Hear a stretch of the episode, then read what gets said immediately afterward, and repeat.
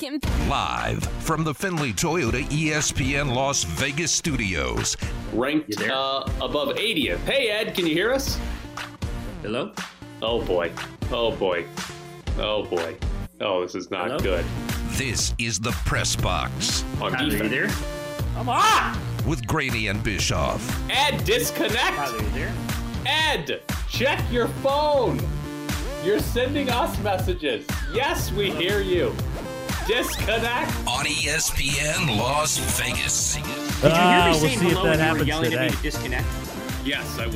That's Oh, that's absolutely awesome. what- We'll see if that happens today. It's Ed. I get to be the one yelling yeah, hello. yeah. You sound good though. You sound good. You sound solid. Do You I? Clean.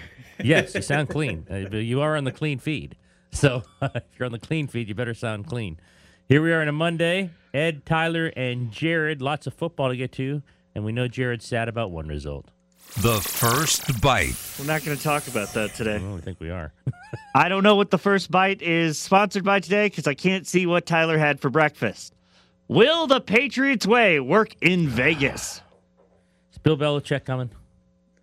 I don't Is he- think he so. coming I don't too? think they got No. that guy. No. Can we get his Uh, girlfriend? Whoa, or is he's gonna anyway. Uh, the Patriots way. So this is this is what I thought, Tyler, when they hired both of those guys yesterday. Dave Ziegler's the GM and Josh McDaniels as the coach. I want to know what you think about this because I think if they both kind of play to what their perceived strengths are, it could work. The only thing I'm worried about with the Patriots way is Belichick gave Ziegler some power in the last few years, and supposedly he did a good job in terms of the drafts and personnel and, and, and that. But if Josh McDaniels, in my mind, comes in and requests all power and wants, you know, uh, 51-49 over Dave Ziegler, I don't know if it's going to work. And I'm only basing that on, and maybe it's unfair to Josh McDaniels from his time in Denver when it was a complete disaster, when he had control of the roster and he made really bad moves, some good ones later in the draft, but really bad moves. So my first impression right off the top is if Dave Ziegler is allowed to be the personnel guy and do the drafting with you know input from Josh McDaniels, it might work. But you know the Patriots' way has always been Belichick's way, so I'm not really sure if this tandem is going to work out. But I do think that Josh McDaniels needs to just coach football. I need to make one uh, preemptive apology. I am going to call Dave Ziegler Mark Ziegler. You have I've done, it- that in I've the done it in our rundown like 16 times. I I apologize in advance if I call him Mark Ziegler.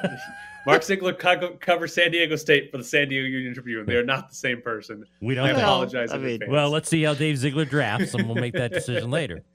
They but should maybe they should have hired Mark Ziegler. My question is more or less who did Mark Davis hire? Did he did he hire Mark Ziegler or did he hire Josh McDaniels? Like which one of those guys was he impressed with? Cuz I don't I find it hard to believe right that he was like this is far and away the best GM candidate and this is the best head coach candidate and it just so happens that they were on the same team and are friends together. Like he I think it's very clear he loves one of them and that one convinced him, "Hey, let's let's bring along my friend to be the head coach or bring along my friend to be the GM." So that's the main thing I'm curious about is who did Mark Davis hire and Mm. who got brought along as the tag along and and got and Mark Davis got convinced, "Hey, this guy's going to be good as a GM or this guy's going to be good as a head coach." And then as far as power structure goes, you're right. Are we in another 51 49 situation? Are we in another scenario where, yeah, they talk to each other and when they agree on things, it's nice. But when they disagree, like, are we in that same exact scenario that they were just in with Jon Gruden that led to honestly terrible drafts? I mean, given the first round picks they had, those were terrible drafts. Sure, they hit on some mid round picks, but given that they had so many first round picks, the, the Raiders blew it with the Jon Gruden, Mike Mayock setup. So, yeah, it's. I'm curious to know which one of these guys Mark Davis hired, like which one was his the reason this these guys are both coming, and who ultimately holds the power. And the answer is probably the same to both of those questions. Does chasing the Patriots way feel very 2012 to anyone else? Like like something Oh. that everyone did in the mid 2010s and has since like kind of gone, okay, this doesn't work. Yeah. Yeah, that's a good, that's a good point because the one guy that uh, is the Patriots way is staying with the Patriots. Obviously, he's not going anywhere. I This is interesting. It's a great question because Dave Ziegler was was uh, you know he was interviewed. He was one of the first GM candidates interviewed, Right. which was a few weeks ago. And then Josh McDaniels is the last head coaching uh, um, guy interviewed. I I- I think this is a surprise that I'm saying this, but I think he hired Dave Ziegler, and Dave Ziegler said, "I want my buddy to be the coach." Yeah, timeline wise, it absolutely sounds like that. I mean, timeline wise, that would make sense that he interviewed Ziegler and thought, yeah, I like this guy. I, I want to make this guy the GM. And Ziegler said, well, if you're making me the GM, this is who I want to hire as head coach. And then, eh, not that Mark Davis doesn't like both guys, obviously, but Right. I, I have to believe he was talked into one of the two by the other, right? Like, I think that's the narrative. Because the other question I would have A, we know Josh McDaniels did not interview for any other job. No, Did did No. Ziegler interview for any other jobs? not that I read or, or knew about or heard about. So Ziegler just interviewed for the GM job. He was one. Of, I think he might have been. Look, you and I've said all along we don't know everyone who interviewed for this. I don't think we did. We just got the reports and people reporting about who was in there. I had. I have to believe he interviewed more people than we thought. Maybe not, but I think Ziegler was the first GM interview. And there were a lot of GM jobs open, and I never saw his name linked to another. Maybe he felt so good about it and wanted the Raiders' job so bad that he chose not to interview for other jobs. If in fact that's what happened, and you're right about McDaniels, which which lend, doesn't it lend you to believe then all along, you know, they felt pretty good that this was going to be a package deal and they were going to be together. Yeah, I, I think that's a, certainly a possibility that uh, Ziegler did an interview and had a good feeling, whatever Mark Davis told him, that he was going to be the next general manager. Uh, granted, there was what roughly a week between his interview and yesterday's announcement of him actually being hired, so there was some time. So maybe he's a little nervous for him that he wasn't going to get it. But yeah, I think that that timeline makes some sense. That Ziegler got interviewed and then felt really confident he was going to get the job, uh, and so there was no need to interview for other jobs. And maybe we can apply that to Josh McDaniels as well, or maybe nobody else wanted Josh McDaniels. That's certainly possible as well. Did you see? I wanted to ask you. Did you see the report about Josh McDaniels' three-hour dinner with Mark Davis? Uh, no, I'm seeing it now. All right. So uh, Jordan Schultz reported that Josh McDaniels had a three hour dinner with Mark Davis and the rest of Raiders upper management last night. I'm told Davis was blown away by Josh and sees him as a huge plus for Derek Carr. Okay. McDaniels laid out an extensive, aggressive offensive system that he believes Derek Carr can execute, focused on the use of play action and much more two tight end sets with both Darren Waller and Foster Moreau. Well, if there's one thing he's going to push, and I think would you know get stars in Davis's eyes, is what he did with Tom Brady and now you know Mac Jones. Mostly with Tom Brady. I mean, my guarantee is Brady's name was mentioned often in that three-hour dinner conversation because why wouldn't you? I'd mention him all the time too.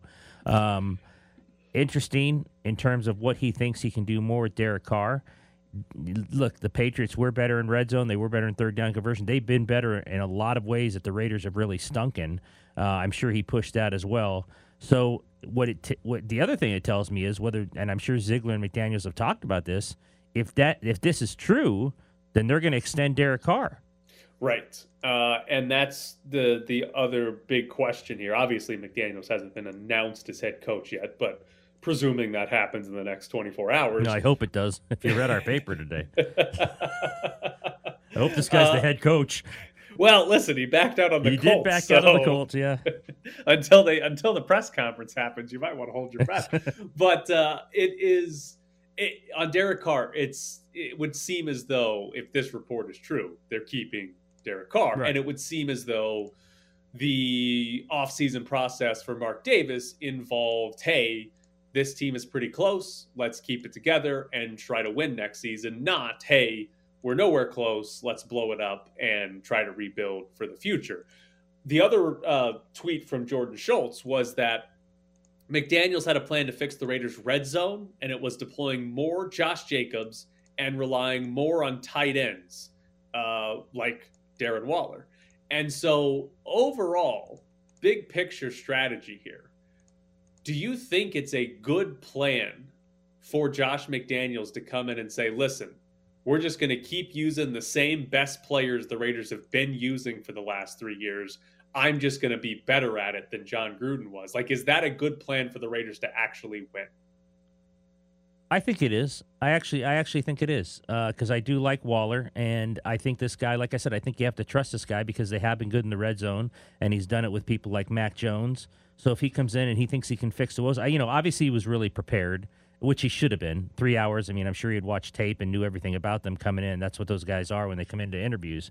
So if he if he thinks he can get it done uh, with the guys they have, I'm not apt to disagree with him or think he's wrong. I want to see it first, but you know, and, and the other thing is, I don't know. We talked about this before, also that Mark Davis was going to be the kind of guy that said, "We made the playoffs. We don't need to make major changes. We need to, you know, tweak here and there." He was not going to be a guy that says, "Oh, we need to blow it up. We get a, got to get a, you know, rid of a bunch of players." Now, whether that's the best strategy or not, you and I've said we don't know because it could be a better strategy that they are closer to six and ten. Excuse me, uh, six and uh, eleven than you know whatever is ten and seven, right? But I think Davis, you know, whether it's you know fool's gold or not, believes because they made the playoffs that they're that they're close to it. So him hearing that, hey, we're going to keep these same players, I'm just going to be better coach. I could see Davis liking that. So I'll give you two stats on specifically on the red zone stuff. This past season, Darren Waller was hurt, missed a handful of games, and Josh Jacobs, I think he only missed two full games, but Josh Jacobs was hurt throughout the year. They certainly limited his touches in quite a few games, even when he was playing. If we go back to 2020, when Darren Waller was healthy for the entire year, when Josh Jacobs was uh, relatively healthy, considering he's a running back, Darren Waller had the second most targets in the red zone in 2020 of all players in the entire NFL. Only Davante Adams had more. That same year, Josh Jacobs had the most carries of any player in the red zone in the entire NFL. And in 2020, guess what? The Raiders sucked in the red zone, They just like in they did in zone like they did last year. So Jon Gruden tried the whole, hey, we're going to throw it to Darren Waller and we're going to give it to Josh Jacobs in the red zone. And it didn't work. Like just simply giving it more to your best players, I don't think that's an answer. Now, can Josh McDaniels coach better? Can he have better play calling, more creative play calling that works? Quite possibly. I think there's a good chance that happens. But what I think is interesting is Josh McDaniels' best way to get the job was to tell Mark Davis, hey, we can win with the players you already mm-hmm. have. But I think Josh McDaniels' best way to actually win is to get better players. Like, I think part of his strategy needs to be we need a better wide receiver than Hunter Renfrow on this team, right? I think that we need a better offensive line so that Oh when I give yeah, it to Josh those Jacobs two things he has to be better at. on the five yard Yes. line, we can score. Like I think, like I think it's two separate things. I think to get the job, you tell Mark Davis, Yeah. Oh, Derek Carr's great. We're going to give it to Josh Jacobs inside the five. Darren Waller's going to get a ton of targets in the end zone. Like I think you tell him that. But in reality, if you're going to make significant improvements, you've got to actually add more players. It's not just a matter of, hey, I'm going to coach these guys up better. There's got to be a level of, I'm going to get better players, so it's way easier for me to coach these guys up. No, but I think he does think he's a better coach.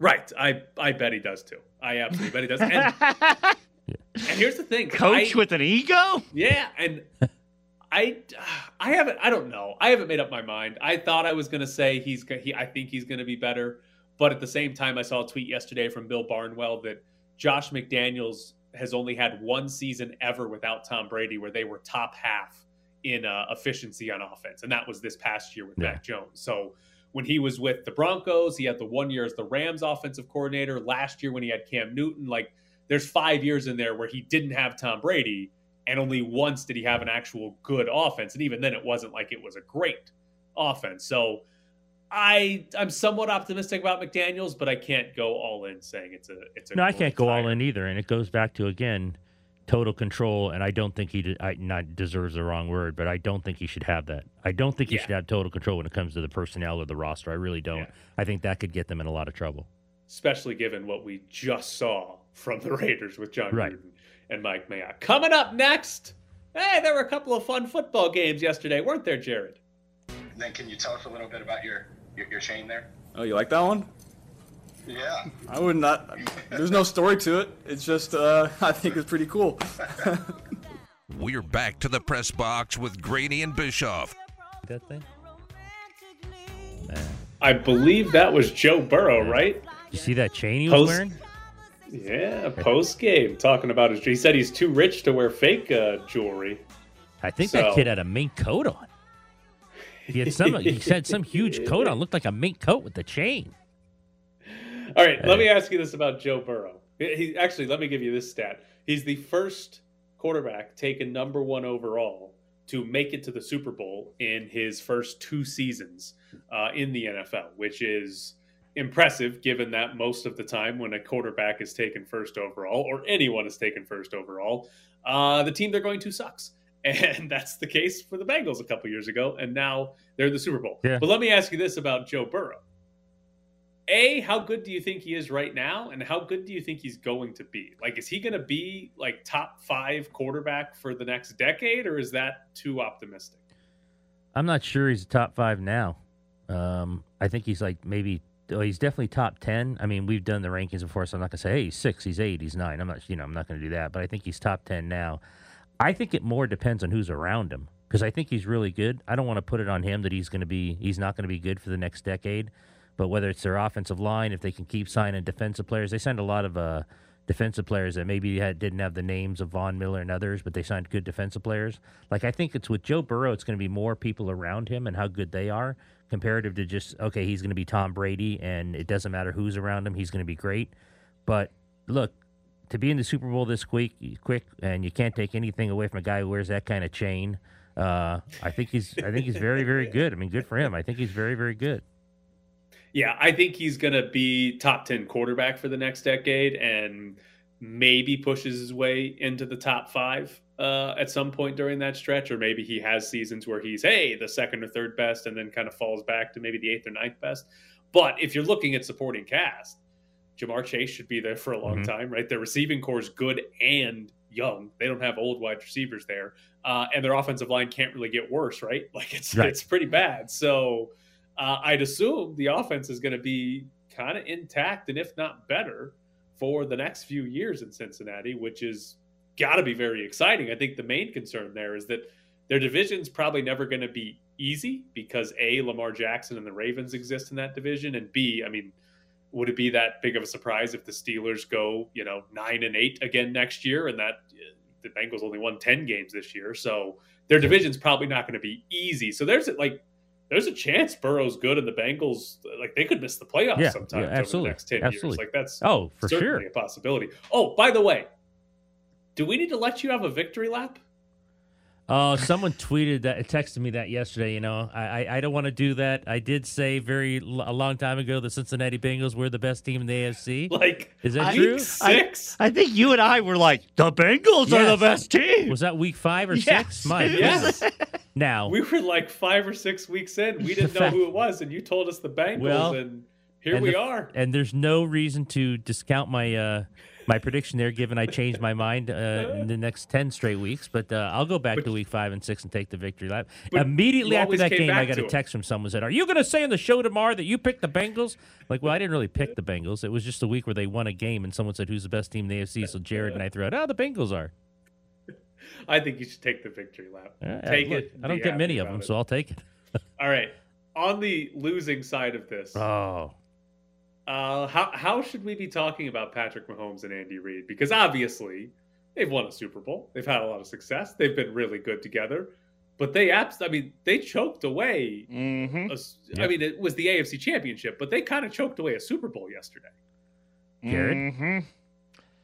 You can't. I mean, genuinely, what happened the last time you played the Bengals? You got up big and then played like crap in the second half. That's that's and what Mahomes did. He looked awful. He looked terrible. Uh, beginning with the uh, with the screen passed in the first half, which with five seconds let me have one more play. Okay, let you have one more play, then throw it into the end zone.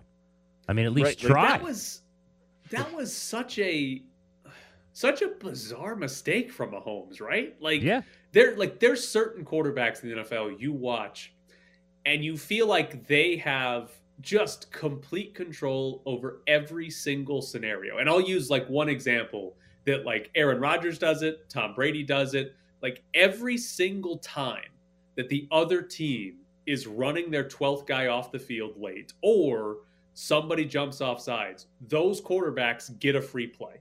There's a lot of quarterbacks in the league that don't recognize it, they aren't aware, and they don't get a free play. Eh, but those are the types of plays where you see that and you're like, yes, that guy is in complete control. He knows exactly what's happening and he knows exactly how to take advantage of, hey, I got a free play, I'm throwing it down the field, whatever it is.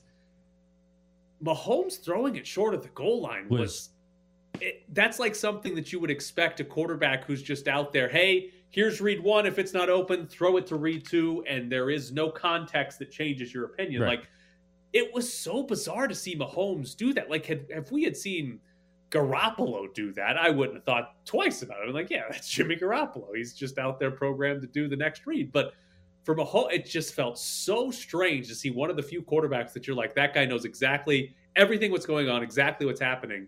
For him to throw it short of the end zone was bizarre. No, he wasn't good. He wasn't good at all, beginning with that, and then it carried over in the second half. How about Andy Reid? You want a hot take? This is a tweeted this morning.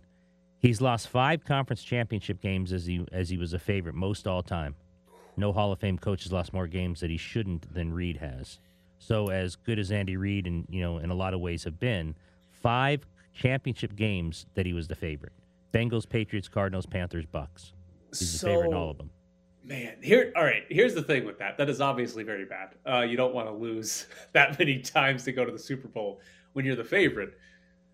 But you also have to be really good to be in those scenarios. No, exactly. often. Yeah, yeah, like he's in the Hall of Fame. I mean, but Like- he- it's it's such a hard criticism because there was there was another one.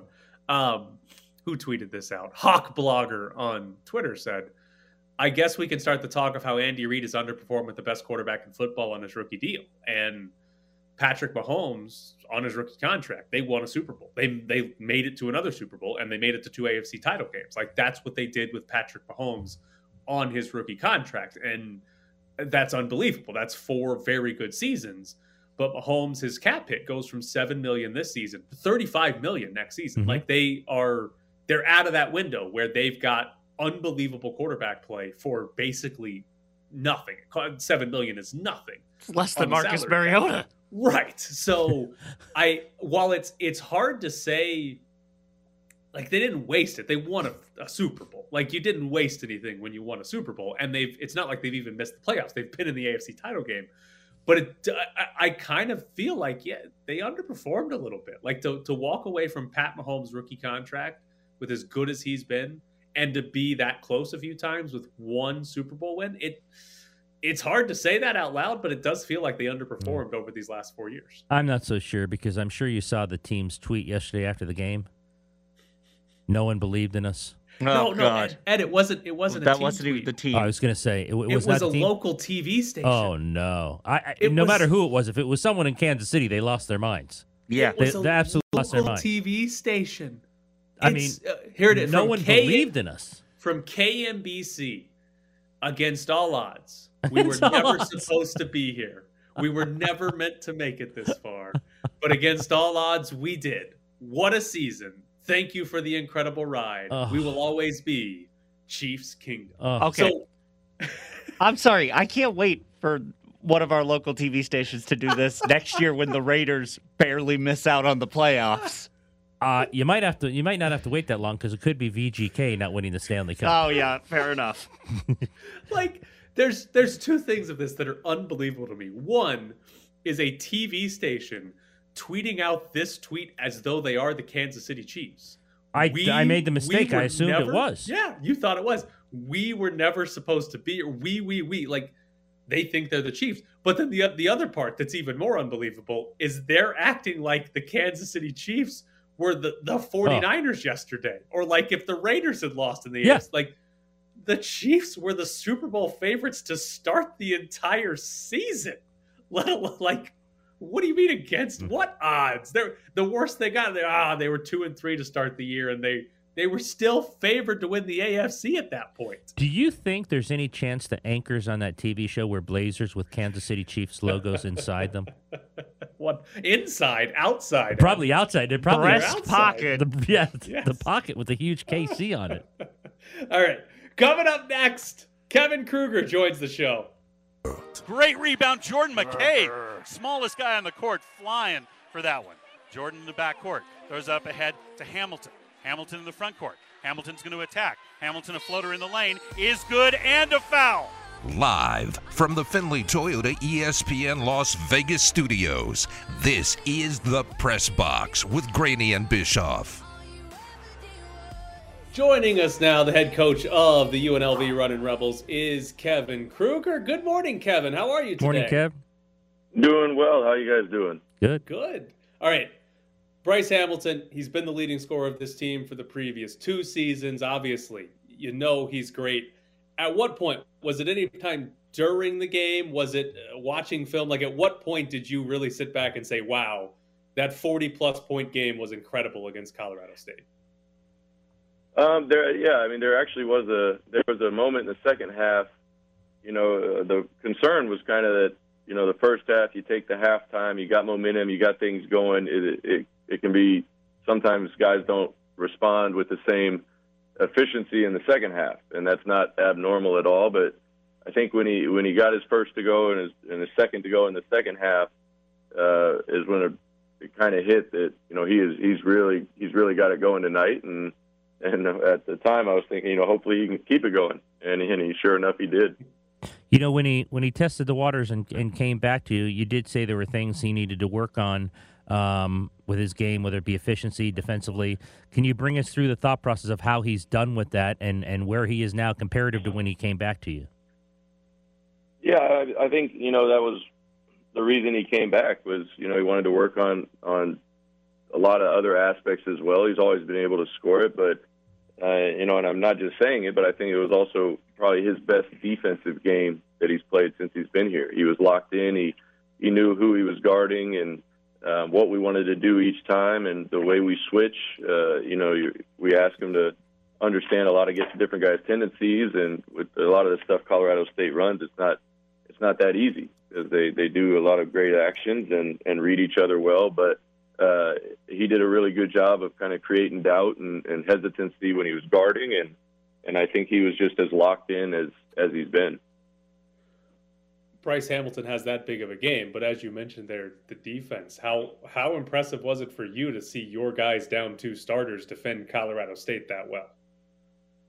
Um, it, you know, it was it was great to see. I thought they uh, they set the tone early that they were going to compete like crazy, and and anytime again you're you're playing an offense like Colorado State, uh, you know you're not going to stop them all the time, but you, you just really want to let them know as as best you can that you're going to make them work and that you're going to work as hard as you possibly can. So even if they hit a shot, uh, you you got to leave them thinking that you know they earned it. And I thought you know from the start, uh, especially the way Royce and David and Vic and Reese guarded Roddy, um, they really just set the tone uh, really for the entire half and, and the game.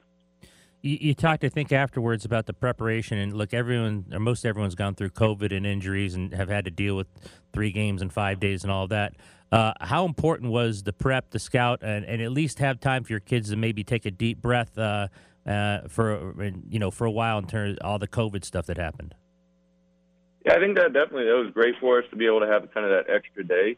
Um, to, to have we had an off day and and to have a few days of, of prep just to to walk through stuff. And these guys have dealt with it all year. They've uh, they've battled through a lot of, of injuries and like you mentioned with the COVID pause. So I was really just proud of them for for swinging away and just laying it all out there and understanding it might not go our way, but um, I think uh, right now they're feeling pretty good that uh, they gave it all they had and uh, ended up with a good result. Uh, Kevin, am I allowed to be mad at the official stat keeper in Fort Collins because when the game ended, Bryce Hamilton had 45 points, but apparently they screwed up somewhere along the line and gave him three points he didn't have. So any any tweets or stories with Bryce Hamilton having 45 points was wrong because he only had 42.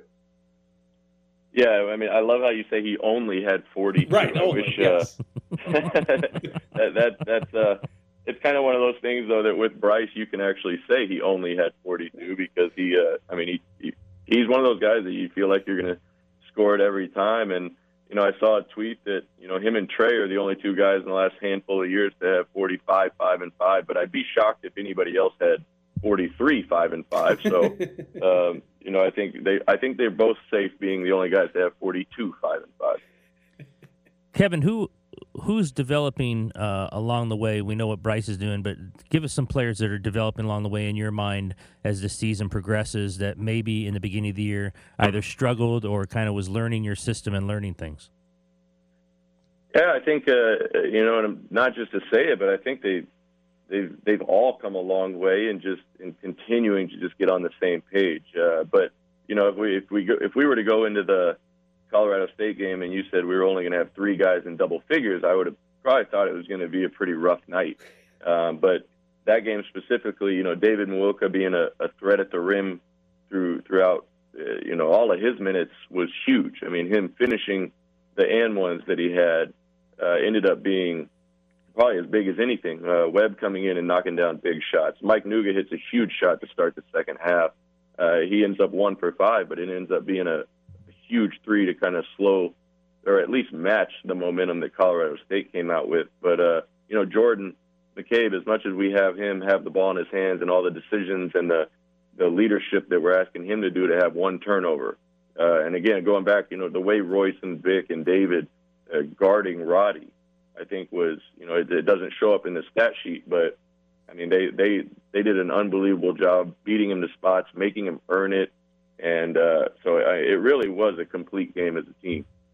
All right, very important line of questioning here. Uh, what was the thought process into wearing a blazer for the first time Oh, for this game?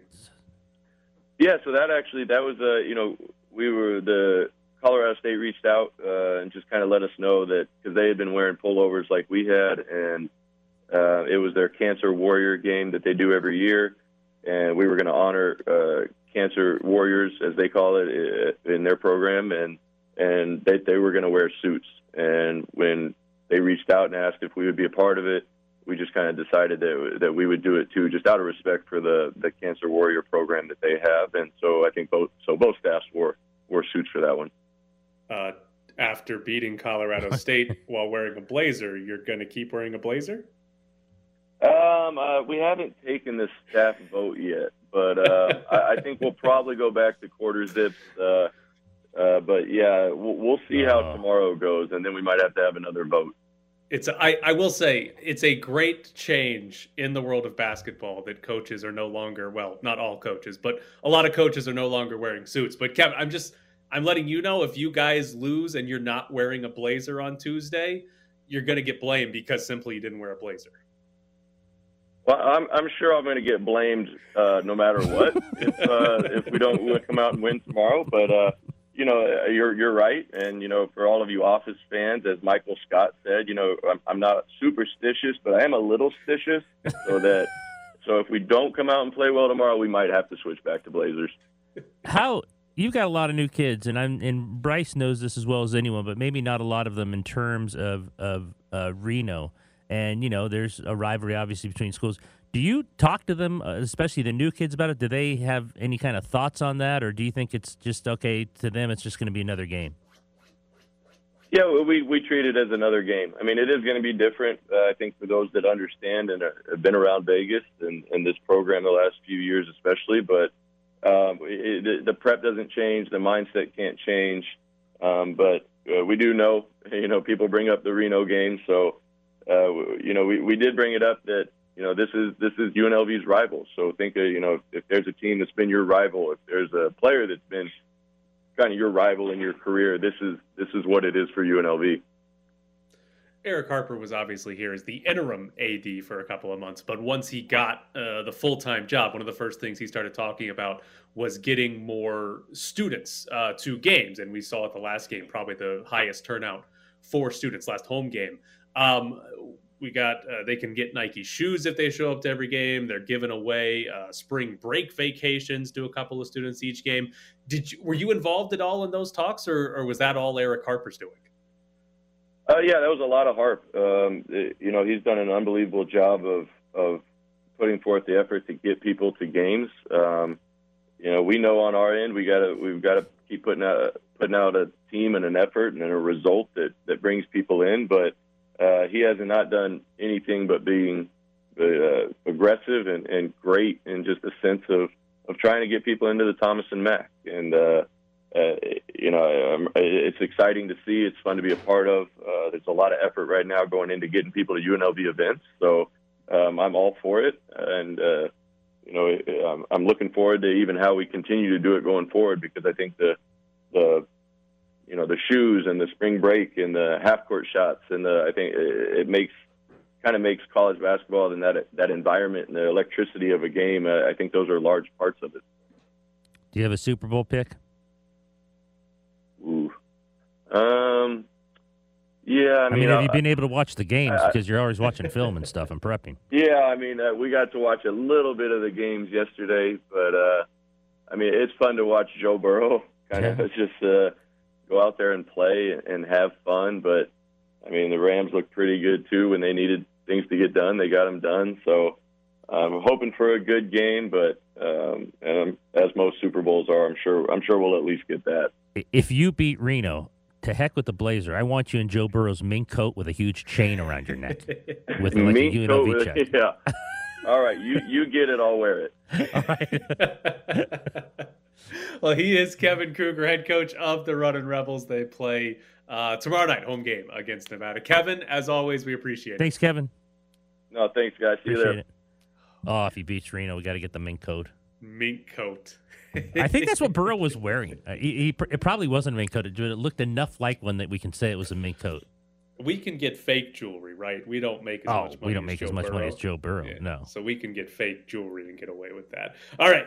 Coming up next, hey, there was an NFC championship game yesterday, and the Rams are going to the Super Bowl. On fourth down and 10 from the 12 yard line, Matt Gay from 30 to give the Rams the lead. Snap back, hold down. The kick is on the way, and it is right down the middle. Matt Gay from 30.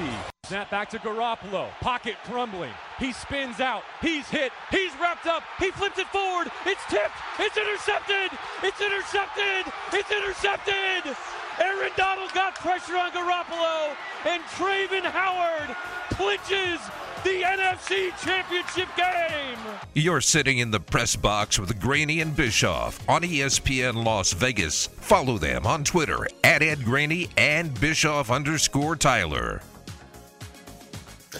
Do you believe that was the last pass Jimmy Garoppolo throws as a 49er? I hope not. I like to see uh, disaster and chaos. Uh, Well, he could I- go to I'd another to team. see- he could go to another team and have disaster and chaos. So, no, I do think it is, and I think his quotes afterwards pretty much told the story that uh, he's done in San Francisco. on the 49ers, and, and they made the NFC Championship game, right? It's not like they had a, a lost season by any means, but if, like what you said, with the way Jimmy Garoppolo talked, and it's sort of assumed uh, that Trey Lance is going to be the starting quarterback next year, should they have at some point this year made Trey Lance the starter? Yeah. Like, like what were what exactly were we doing this whole year with a lame duck Jimmy Garoppolo? I mean, I think it's two two part, right? You just said that they made the NFC Championship uh, in spite of him, so maybe they thought, uh, you know, good run game uh, defensively. Maybe they thought they're good enough to kind of he could he could not screw up enough to get them there. And if you play the rookie, that's a big jump to make for most rookies. So I think it was in spite of him, but they didn't want to make the switch because they probably thought they were good enough elsewhere to do it. And then again, they get one game. They get one game close enough. They have the lead in the game. Um, it, you know, it almost worked out for them that they played Jimmy Garoppolo, and they were so good in other places that they almost made it happen. Yeah, I, I don't know. I mean, I look at it from two things. Like we we knew who Jimmy Garoppolo was. So the 49ers best chance of winning the Super Bowl this year was probably with Trey Lance at quarterback. Obviously, Trey Lance would have to be very good as a rookie, but he is going to have a higher ceiling than Garoppolo. But at the same time, uh, their their ceiling, the floor would have been much lower, right? If they give Trey Lance the entire and season, he's not He very be- good. he, he might be awful. They missed the playoffs completely, but at the same time, that's just for the this last season. For the future, they would have been way better off playing Trey Lance too, because then you would know you'd have a better idea of how good Trey Lance is going to be. I don't know. It's just it's just weird to have a team that makes it to the NFC Championship. Granted, a little little fluky. It required the Cowboys and the Packers being wholly incompetent at times, but they did make the NFC Championship. But it's just weird to have like, oh yeah, they made it, but lame duck quarterback, Yeah. he's certainly gone, and they're going to start a guy who is a rookie, and they never even considered playing the rookie over. I mean, this, the other thing is Jimmy Garoppolo's not 100. percent Jimmy Garoppolo's had a what is it, a thumb injury Right. for like the last month and a half or something. Like it's not even like this guy's 100%. Like they could have very easily said, "Well, he's hurt, let's go to Trey Lance." It's just it's a bizarre scenario where everybody's like, "Yep, that guy took him to the NFC Championship game. He's not back next year." Maybe they were worried about the floor, like you said. that they thought they had a good enough team, but they were worried if we play this kid, it we we we're going to lose the opportunity because we think we're so good of everywhere else. I mean, I, Yeah. I I don't know. I think that has to be it. I think they were more worried about what Trey Lance could do poorly than, ironically, Jimmy Garoppolo totally screwing up for them because they were so pl- they were so good elsewhere. You know what I mean? I mean, and at the end with that last pass, Jimmy uh, Jimmy screwed up. Would Trey Lance have been worse than not scoring a single offensive touchdown against the Packers and then flinging it without looking on the and throwing an interception to end the season? Okay, if you're going to be that specific, he couldn't have been that bad. if we're just going to pick out a few, one game and then one fling of the uh, ball, he could not have been that bad. All right, on the Rams side, how is Cooper Kupp always open?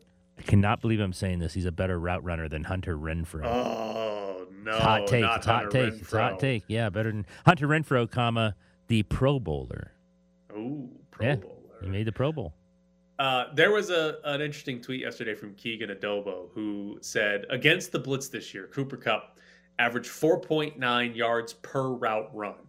Second best was 3.4. Basically, Cooper Kupp was far and away better than every other receiver in the NFL when teams blitzed. Basically, if you blitzed Matt Stafford, he was throwing to Cooper Kupp because Cooper Kupp was probably Open.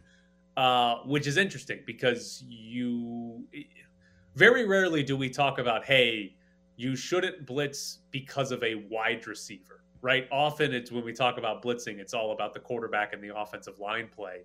But it, in the Rams scenario, like you, you kind of can't blitz against the Rams because Cooper Kupp exists, and if you do, Matt Stafford's probably going to get the ball off quickly, and Cooper Kupp's probably going to be open quickly, and you're going to get burnt because of it. And that we saw a lot throughout the season that Stafford was very good against the blitz, and it might just be a case of, ah, well, Cooper Kupp was very good against the blitz, and Stafford just threw it to him because why wouldn't you throw it to Cooper Kupp? What are we thinking about Matt Stafford yesterday? Over 300 yards, two touchdowns, a pick. Oh, his pick, oh, and he should have thrown another pick that would have sealed the game Right. for the 49ers. Whew.